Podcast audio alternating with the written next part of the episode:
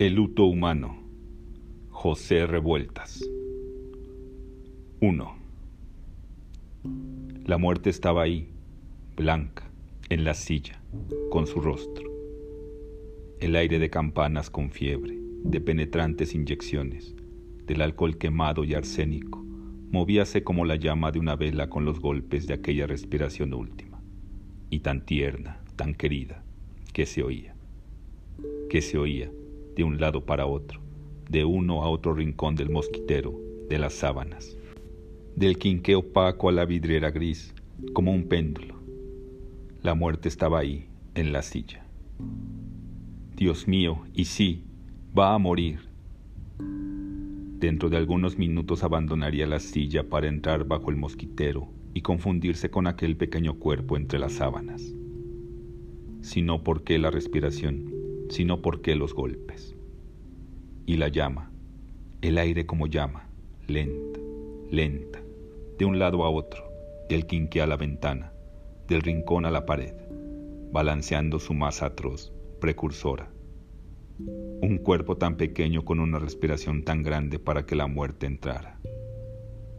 Su mujer, junto a la camita, volvió el rostro hacia él con una expresión aguda, inteligente de pesar. La escena se hizo insoportable, y él esperaba ya el estupor que todo aquello le causaría, la tontera terrible que se iba a meter dentro de su cerebro después. Entonces no pudo reprimir una mirada para ver si aún estaba ahí, en la silla, pero había desaparecido. Quizá nunca estuvo sentada, con su rostro blanco, y todo fue una visión, mas lo cierto era que, visión u otra cosa, había desaparecido. Su mujer dejó ir algo como un ruido, algo que no debía explicarse con la voz. Debió haber dicho, ha muerto.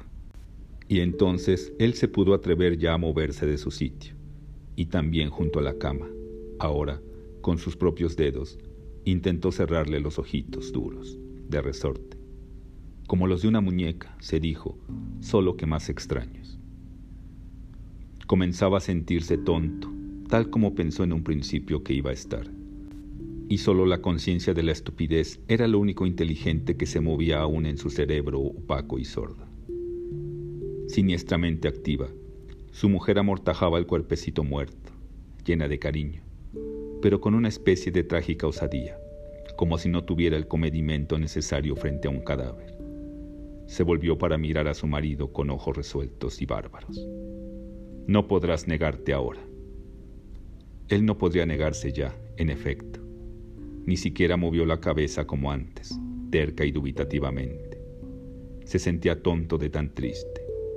La muerte ya no estaba en la silla, pero tampoco, oh Dios, en aquel cuerpo fallecido. Porque la muerte no es morir, sino lo anterior al morir, lo inmediatamente anterior, cuando aún no entra en el cuerpo y está, inmóvil y blanca, negra, violeta, cárdena, sentada en la más próxima silla. Sí, dijo, pues ahora ya no le importaba ir por el cura. Iré a llamarlo. Siempre un cura a la hora de la muerte, un cura que extrae el corazón del pecho con ese puñal de piedra de la penitencia, para ofrecerlo, como antes los viejos sacerdotes en la piedra de los sacrificios, a Dios. A Dios en cuyo seno se pulverizaron los ídolos esparciendo su tierra impalpable ahora en el cuerpo blanco de la divinidad. Iré, insistió. ¿Cómo no voy a ir? Aunque sus palabras tenían un hondo rencor que él advertía más allá de todo. Quiso tomar su jorongo, porque afuera había norte y tempestad, y se dirigió a la alcayata que servía de percha. Pensó entonces cómo habían luchado ella y él, rabiosamente, mientras agonizaba la niña. Él no había querido ir por el cura, y no quiso a pesar de que aquello podría significar algo terrible y grande, vacío y sin esperanzas. Pues tal vez no hubiese mentira, o de otra manera, quizá fuera verdad, y verdad palpitante e infinita. Aquella de los ojos bárbaros de su mujer exigiéndole que partiera en busca del sacerdote. Exigía con tal pavor furioso y terco, con un aire tal de condena en la mirada, que el rito, o mejor, el sacramento de la confesión dejaba de ser falso, volvíase misterio y verdad. Devolver el alma a través de un hombre vivo y terrestre como un sacerdote, que no hace otra cosa que recibir en sus oídos humanos la narración definitiva, descomunal de los pecados. Bien, logró pensar. ¿Y ella? ¿Por qué no fue ella misma? Pero enseguida también alcanzó a comprender que ella estaba impedida, que ella no podía moverse cuando la muerte se hallaba tan cerca de la pequeña cama, ahí, en la silla. Porque entonces todo hubiese sobrevenido antes, durante el desesperado lapso en que la mujer, loca en medio de la noche, se empeñara en la búsqueda. No, el único capaz de traer los sacramentos, las cosas sacramentales, los rojos misterios católicos, el aceite sagrado, la estola ardiendo, era él. Él, que permaneció fijo en su lugar mirando con atontada pena a la verde, al azul muerte de la silla. Hoy todo parecía inútil, y si él estaba equivocado, es decir, si existía esa inmovilidad de tinieblas, ese vagar, sollozando, bajo la mirada de Dios, de que la iglesia hablaba con tan recia y colérica fe, su hija sufriría incluso más que todo lo que ya había sufrido en la tierra. Si no hay más remedio, atravieso a nado el río, al amanecer vendré con el cura, de todas maneras. Su mujer lo había odiado por un instante, cuando la niña roncaba ya, sin remedio, mas con un odio de tal intensidad, tan enorme y duro, que aquel instante tuvo el valor de una vida entera, como si lo hubiese odiado por mil años. Él iba por el cura con rabia. No podía existir la vida eterna, la muerte eterna, eterna, sin límites, aunque en los ojos de su mujer sí existía esa vida eterna. Rabia de ir por el cura y de que la muerte, quizá, no tuviese fronteras, grande como un músculo de Dios. De cualquier modo, yo no podría salvar su alma, se dijo con pena, pensando en la niña muerta, y tornaba a mirar las durísimas mandíbulas de su mujer que parecía creer en Dios con ellas y con su calidad de huesos cerrados. Ella es Dios y ella es el sacramento. Dios existe tanto en ella como en mí no existe. Pero lo cierto es que no era Dios, sino otra cosa la que, bárbara, despiadadamente, estaba exigiendo ahí que aquella muerte pequeña, que aquel soplo evadido, fuese preparado, dispuesto sagradamente para el misterio. Antes de salir, sentóse por un momento en la misma silla donde estuvo la muerte, para observar todavía a su mujer, que había encendido unos cirios. ¿Y de dónde cirios? Como si los tuviera preparados desde mucho. Afuera soplaba el norte. Después de amortajar el cuerpo, la mujer se sentó en un banquito y quién sabe por qué parecía de rodillas, pidiendo perdón, a tiempo que veía la frente encendida del cadáver encendida por una luz que le salía. Dios santo, si estaba muerta.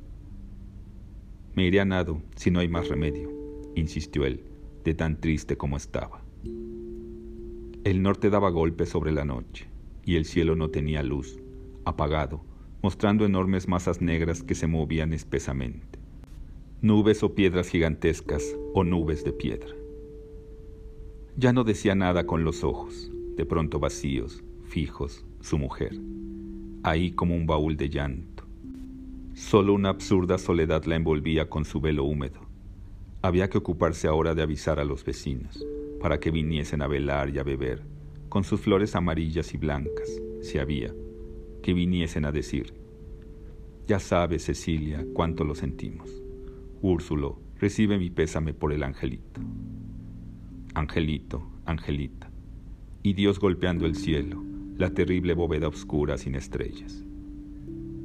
Cecilia volvió su rostro maternal, tan maternal que ya de pronto él, Úrsulo, era como su propio hijo, como su propia hija, de mirada oscura y extraños párpados mortales. Ten cuidado con el río, le tengo miedo, dijo, y después, si puedes traes parafina y un poco de mezcal, o si no, alcohol.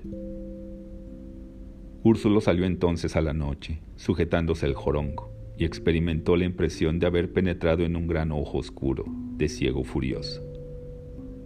La arena se revolvía entrándole por los rudos zapatones y presionando sobre las agujetas hasta casi reventarlas.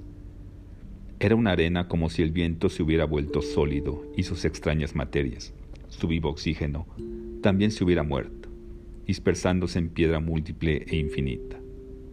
Si aquí hubiese un cura, lamentóse, pues era preciso atravesar el río, cruzarlo, hacer una cruz, para internarse en el poblado donde estaba la iglesita. Arena y agua furiosas en la noche. Caminó perplejo y entontecido por espacio de media hora, peleando con el aire y el chubasco. Murió la pobrecita de Chonita, se dijo, pues Chonita se llamaba su hija.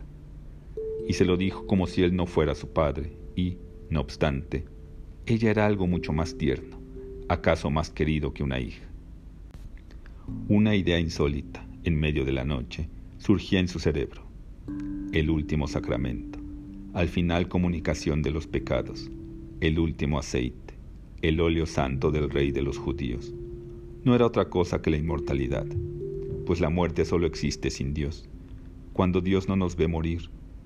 Pero cuando llega un sacerdote, Dios nos ve morir y nos perdona, nos perdona la vida, la que iba a arrebatarnos. Estas palabras, que eran una brasa, ya habían sido dichas por los ojos de Cecilia, cuando la muerte estaba ahí, blanca, y una respiración invadía el cuarto, moviendo sus paredes y las paredes de todo. Verdad que ha muerto, repitió, sin dejar por un instante de ver el cuerpo de su hija, y lleno de asombro por la fijeza brutal de sus pensamientos. Caminaba la aventura, sin orientarse, con gran abandono, confiado en quién sabe qué para llegar al río. Cuando un vendaval lleva luz y es como más clara su furia, menos ciego su impulso, el corazón no se sobrecoge de vacío ni de nociones infinitas. Presiente un lejano golpe de esperanza.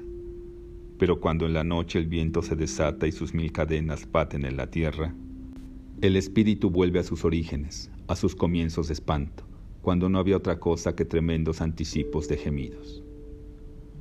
Tropezó con un cercado en medio de la abrumadora oscuridad. ¿Qué? ¿Dónde estaba? El viento en su derredor, de agua, gemía, sordo y arbitrario. Entonces Úrsulo sintió que, de tan triste, de tantas y repetidas ideas como tenía en la cabeza, había extraviado el camino. Golpeó el cercado de madera. ¿Estoy muy lejos del río?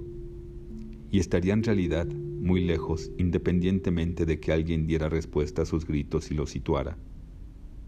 Dentro escuchóse un ruido pequeño y luego la voz indispensable, desconfiada, sorda.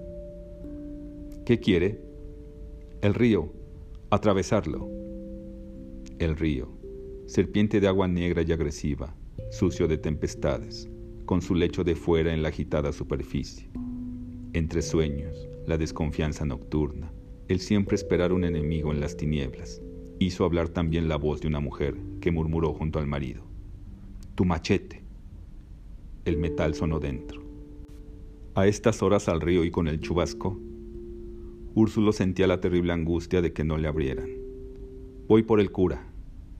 Miente, pensó el otro hombre. Es Úrsulo que viene a madrugarme. De una vez dime qué quieres, Úrsulo. Úrsulo no dijo nada. Ahora pensaba, a su vez, que lo iban a matar, que abrirían la puerta para descargarle un machetazo, que aquel hombre no perdonaba nunca. Ya estaría de Dios. A Cecilia se le murió la niña. A Cecilia, como si aquella niña no fuese también suya, aunque, en verdad, era Cecilia quien la había perdido.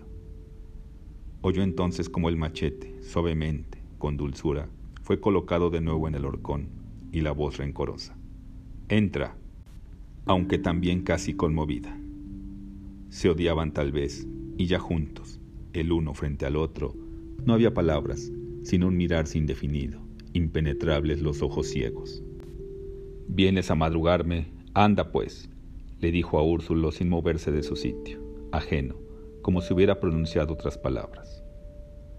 Úrsulo movió la cabeza de un lado a otro, negando tristemente. Me perdí con este norte. No traigo armas. De veras se murió Chonita. Explicó que iba en busca del cura, que deseaba atravesar el río. Y otra vez permanecieron mudos en sorda lucha. Ahí dentro todo era de tierra, sin muebles, Apenas una silla y un metate antiguo, prieto como iguana. Del techo colgaban trozos de carne seca de res, llenos de humo, con su color humano, indígena, de cobre. Se le fue la hija, voló el angelito, pensó Adán, pues todos los niños son pequeños ángeles que vuelan. Y miraba los hombros tristes, acabados, de Úrsulo, que tenía la cabeza inclinada y los ojos espesos de amarga ternura. Te doy mi pésame, musitó. El viento tenía una manera de golpear, con la arena, con el agua, una manera terca y sombría, de país terco y sombrío. Y no podían matarse, estando ahí, el uno frente al otro, solo porque una muerte, físicamente extraña a los dos, los separaba. Vamos, pues, dijo Adán. Úrsulo levantó los ojos, pero no descubrió nada en los de Adán, pues nada había, solo el tesonte lejano de una raza, antigua como el viento. Adán, el Hijo de Dios, el primer hombre. Vamos. La mirada recelosa de loba, el cuerpo de loba, el vaho de loba de la mujer, intentó una prevención, un gesto. Tu machete, Adán.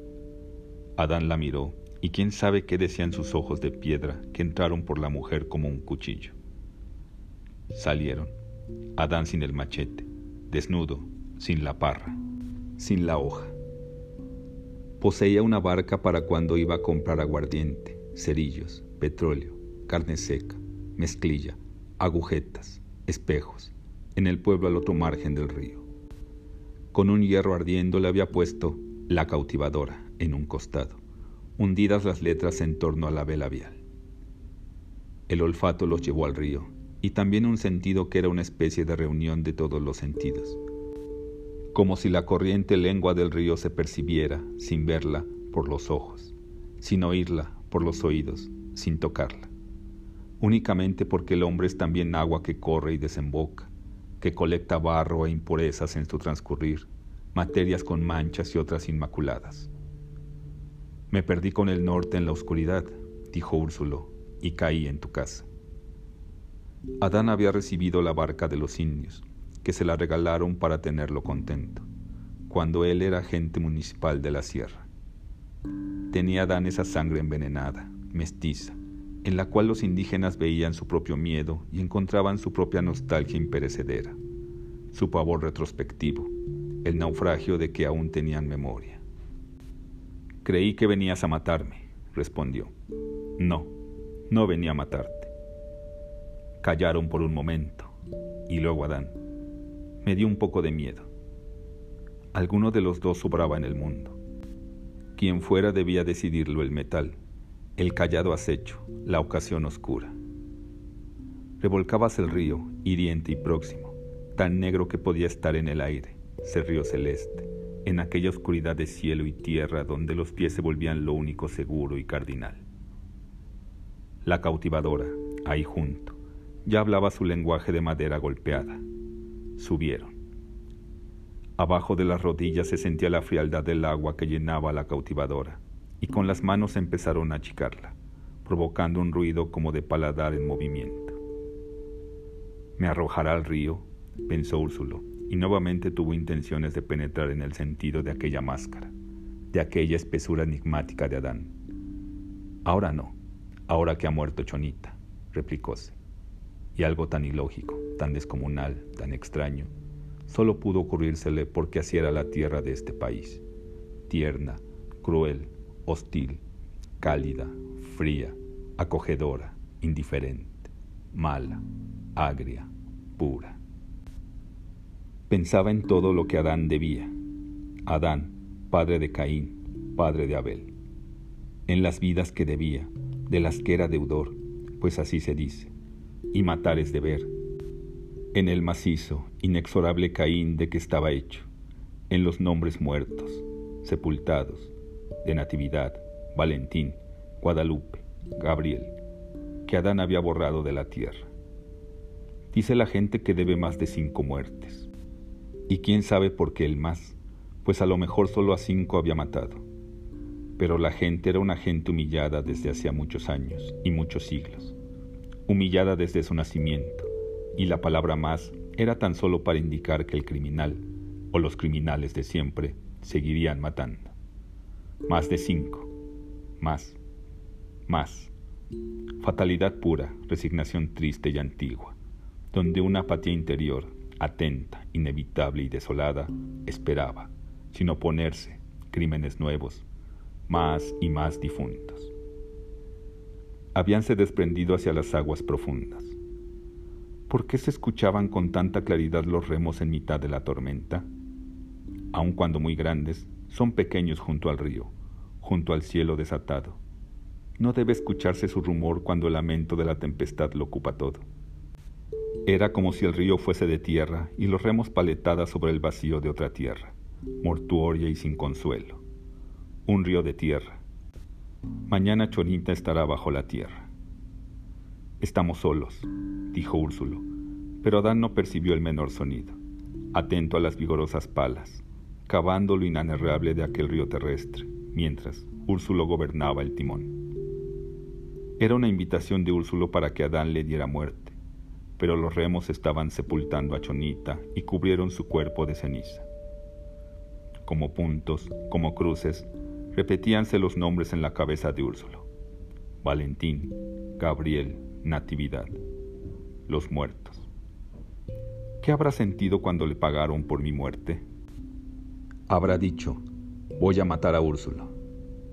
Imaginaba entonces la emoción dura, la casi voluptuosa masculinidad, la reconfortante, opaca, animal sensación.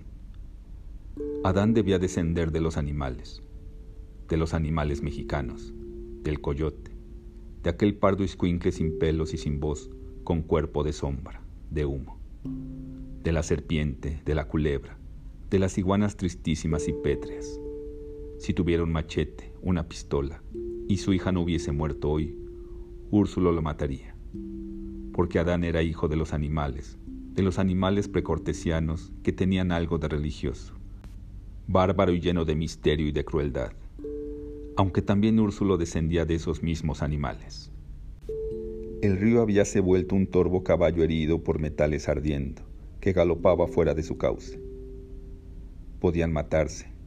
Uno u otro podía dar la señal, el impulso de muerte. Basta que él o yo empujemos, pensó Úrsulo, pero un grito lo contuvo. ¡Úrsulo!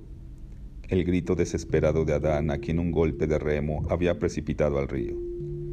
Se despeñó como si algo lo reclamase, y esto era sencillo y duro, como un matrimonio de dos oscuridades. Habrá que salvarle la vida. Úrsulo entonces luchó con desesperación en contra de aquel ser insensato que lo abrazaba impidiéndole nadar. Iba a salvarlo, y Dios sabe por qué. ¿Acaso porque se trataba de salvar una especie de destino representada por aquel hombre, por aquel Adán, hijo de Dios, padre de Abel, padre de Caín? de salvar el fratricidio oscuro, el crimen del Señor, del Hijo, del Espíritu Santo. Hoy no podía dejar que se ahogase. Cualquier otro día menos hoy, cuando su hija, allá, bajo los cirios, recibía una luz última, el parpadeante soplo de la nada.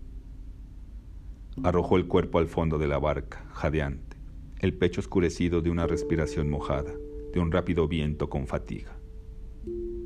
¿Por qué lo había salvado? Ellos eran dos escuincles sin voz, sin pelo, pardos y solitarios, precortesianamente inmóviles, anteriores al descubrimiento.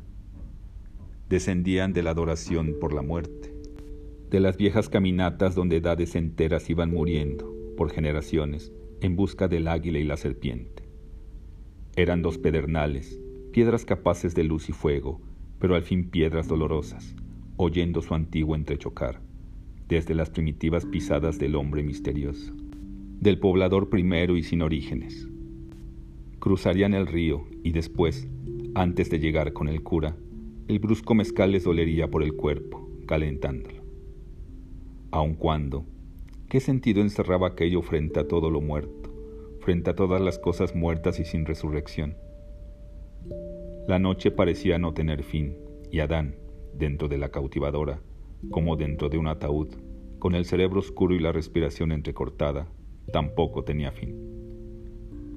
Los remos batían el agua terrenal y mortuoria. Gracias, pensó Adán, pero un rencor inexplicable, Una vergüenza, un agradecimiento rencoroso le impidieron pronunciar la menor palabra. Ya podían verse dos o tres luces vacilantes, que subiendo y bajando eran un anuncio del pequeño pueblecito.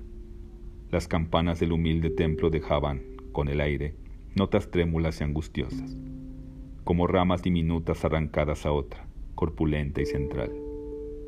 Aquello parecía un lamento de auxilio en mitad de la noche turbia. ¿Por qué no me habrá dejado que me ahogue? Y un sentimiento inaudito embargó el pecho de Adán, porque hubiese querido en ese instante echarse sobre Úrsulo para arrojarlo al río y, de una vez, desembarazarse de todo, del odio que le tenía, del miedo, del agradecimiento. Podría matarte ahorita, gritó, pero no quiero. Úrsulo permaneció callado, comprendiendo que si Adán no lo mataba era únicamente porque su hija, la hija de Úrsulo, había muerto, y hoy iban juntos por el cura.